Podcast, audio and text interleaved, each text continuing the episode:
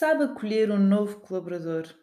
Isto era muito estranho para mim e eu não fazia ideia que isto era importante e por isso achei que era um tema que toda a gente, todos os empreendedores devem saber.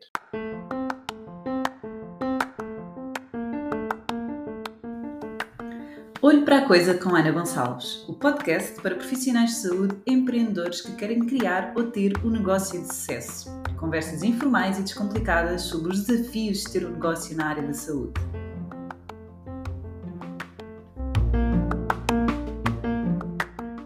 Bem-vindo ao episódio 67 do meu podcast Olho para a Coisa com Ana Gonçalves e hoje um tema muito importante que é aqui o programa de integração, não é? Aqui o acolhimento.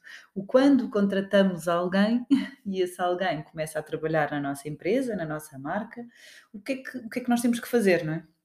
E eu posso vos dizer que eu não tinha, eh, eu nem sabia sequer que isto era importante, que isto existia, não é? No fundo já ficava muito feliz quando fazia um recrutamento, encontrava alguém que era a pessoa ideal e pronto, e essa pessoa vinha trabalhar, estava ali até um dia a observar se for algo, se fosse alguma tarefa que eu fazia ou com outra pessoa. Uh, e pronto, não havia aqui nenhuma organização, não havia aqui nenhuma estratégia, não havia uh, nada estruturado. Uh, e era muito engraçado que eu fui tendo sinais, não é? De pessoas que depois muitas vezes nos períodos experimental não ficavam, não tinha corrido bem o recrutamento, e eu achava sempre que, olha, recrutei a pessoa errada, não é? Não era a pessoa certa. E eu percebi que uh, tão importante como o recrutamento é, este, é esta integração, não é?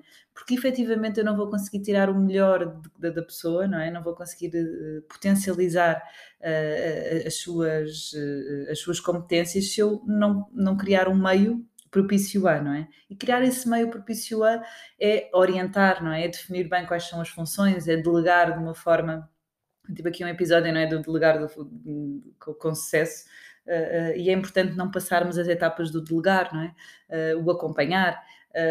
e eu posso vos dizer que, primeiro, eu no início não, nunca tinha pensado nisto porque nem sequer sabia que era importante, nem, nem tinha esse nível de, de, consciência. Depois comecei a ter esse nível de consciência, mas o que aconteceu foi que eu não tinha tempo, não é? Portanto, eu recrutava a pessoa quando eu estava mesmo a precisar de ajuda, a pessoa vinha, eh, um, dois dias, começava a fazer as tarefas e eu deixava, não é?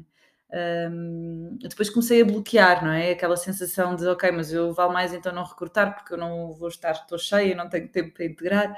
Portanto, e percebi que tem que haver aqui realmente algum equilíbrio e leveza, não é? Uh, na nossa realidade e no nosso dia a dia, muitas vezes não é, não é possível cumprirmos o protocolo de integração, mas é importante termos esta consciência de que, primeiro, devemos pensar sobre ele, devemos estruturá-lo, não é? Se não conseguimos ser nós a integrar ou se não faz parte porque não é uma função que, que, que é nossa, devemos uh, nomear alguém que seja responsável por esse processo de integração.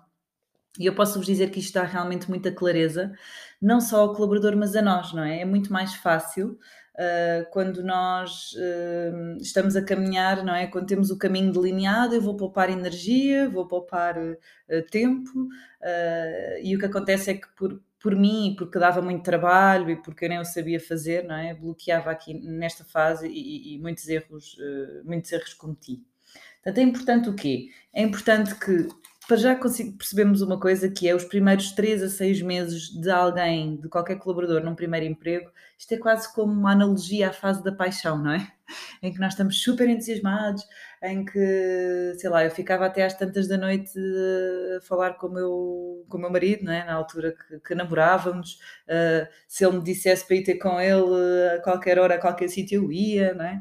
Um, e isto é muito o que acontece quando um colaborador inicia um, um trabalho Portanto, ele está realmente muito entusiasmado, ele, ele, ele quer. Uh, ele quer sem ser de uma forma muito forçada, não é? Ele quer cumprir trabalho, ele quer mostrar, ele quer fazer. E um grande erro que eu cometia era eu não dava logo as tarefas todas, eu dizia: Olha, vou dar aqui esta tarefa e quando a pessoa estiver adaptada, vou dar outra, não é? E estamos a pedir aqui uma janela de oportunidade em que a pessoa tem uma capacidade de absorção e de aprendizagem muito grande. Portanto, primeiro, descrever todas as funções uh, daquela, daquele cargo, não é? Daquela uh, categoria profissional, seja é um médico, é um fisioterapeuta, é um terapeuta da fala, é uma recepcionista, é a função que seja, não é? Quais são as tarefas, todas as tarefas, portanto, dar clareza e transparência aqui em todas as tarefas, não é? Muito importante também passar o manual de cultura, a visão, a missão, os valores da empresa, portanto, a pessoa estar alinhada com, com, com, este, com este manual. Depois ir definindo objetivos, não é? Portanto, passar as tarefas, portanto, haver alguém que ensina a tarefa, que acompanhe, que ele consiga estar a observar, faça o follow-up. É, é, é, mesmo muito importante. Às vezes uh, são muitos erros que eu vejo que estão aqui na parte técnica, por exemplo, no, no caso dos fisioterapeutas em que eu queria que uh, pormenores como uh, tenho que ir buscar uh, o cliente à recepção, de que forma é que nós nos despedimos, como é que é feita não é, o, a, primeira, a primeira sessão, a primeira avaliação, etc. Portanto, é muito importante porque se, pessoa, se nós não lhe damos estas indicações à pessoa, a pessoa vai fazer o melhor que sabe. E muitas vezes o melhor que sabe e o que acha que está realmente muito alinhado com a nossa organização, não está. Não é? E depois vamos dizer à pessoa, ah, então fizeste isto, claro que não se faz isto, faça assado, não é? Ok, mas eu nunca lhe disse que era assado, não é? Em vez de frito, portanto, como é que, como é que a pessoa vai saber? Portanto, é mesmo importante que, uh, uh, no fundo, é, é, o colaborador vem e eu lhe explique, não é? Como é que é trabalhar na minha organização, porque é muito diferente. Uh, eu termino um curso de marketing, ou termino um curso de fisioterapia, ou termino um curso de, de atendimento, mas ninguém me diz o que é que é ser um fisioterapeuta no espaço de saúde física, ou o que é que é ser um fisioterapeuta na Fisiotorres, ou o que é que é ser um fisioterapeuta noutra clínica qualquer, não é? E essa escola, não é? Essa aprendizagem temos que ser nós, uh, temos que ser nós a dar. Depois é muito importante também haver aqui as reuniões de follow-up, não é?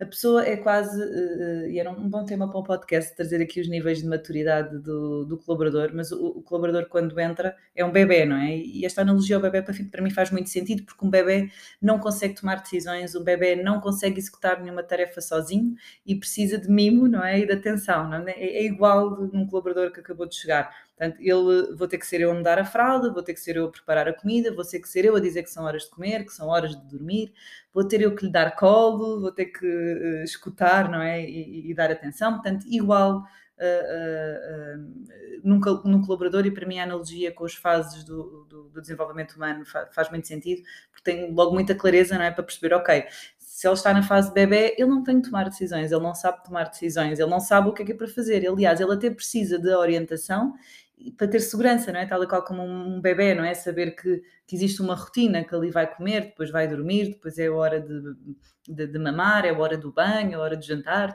Tem que haver uma rotina isto é igual a um, a, um, a um, colaborador que chegou, não é?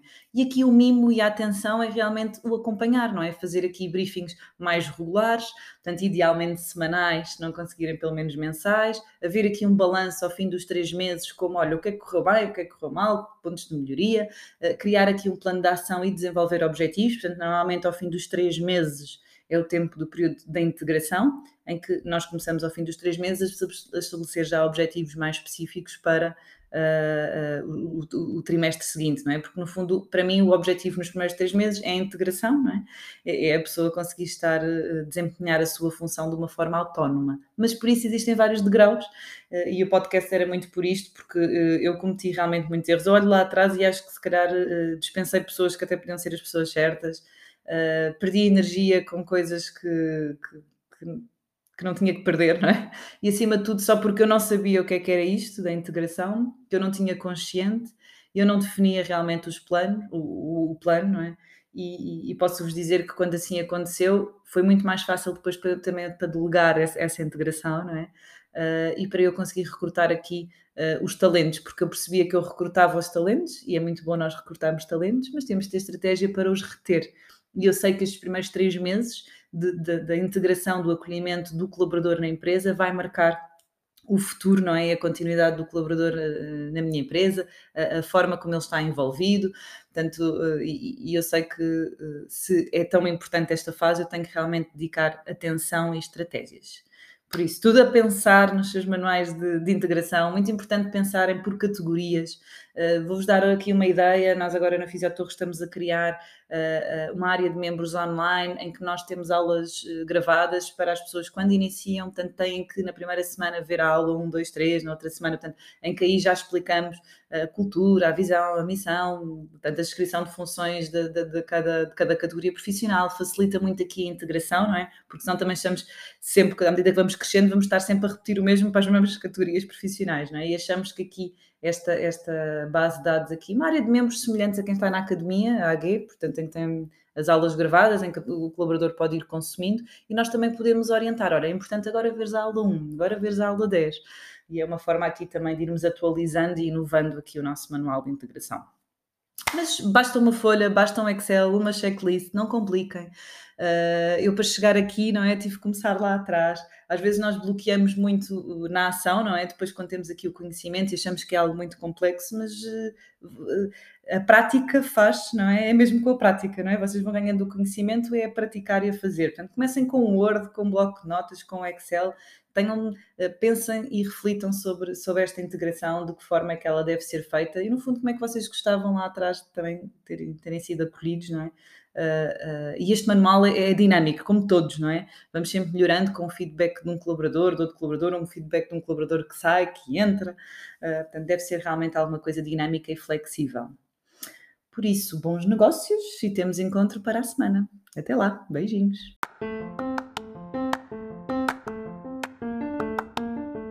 Desafios a seguirem este podcast, colocar aqui em seguir para serem os primeiros a saber quando sai um novo episódio e façam print, partilhem nas vossas redes sociais e identifiquem-me anagoncalves.pt para saber que vale a pena continuar a fazer este podcast e que vocês continuam desse lado. Bons negócios!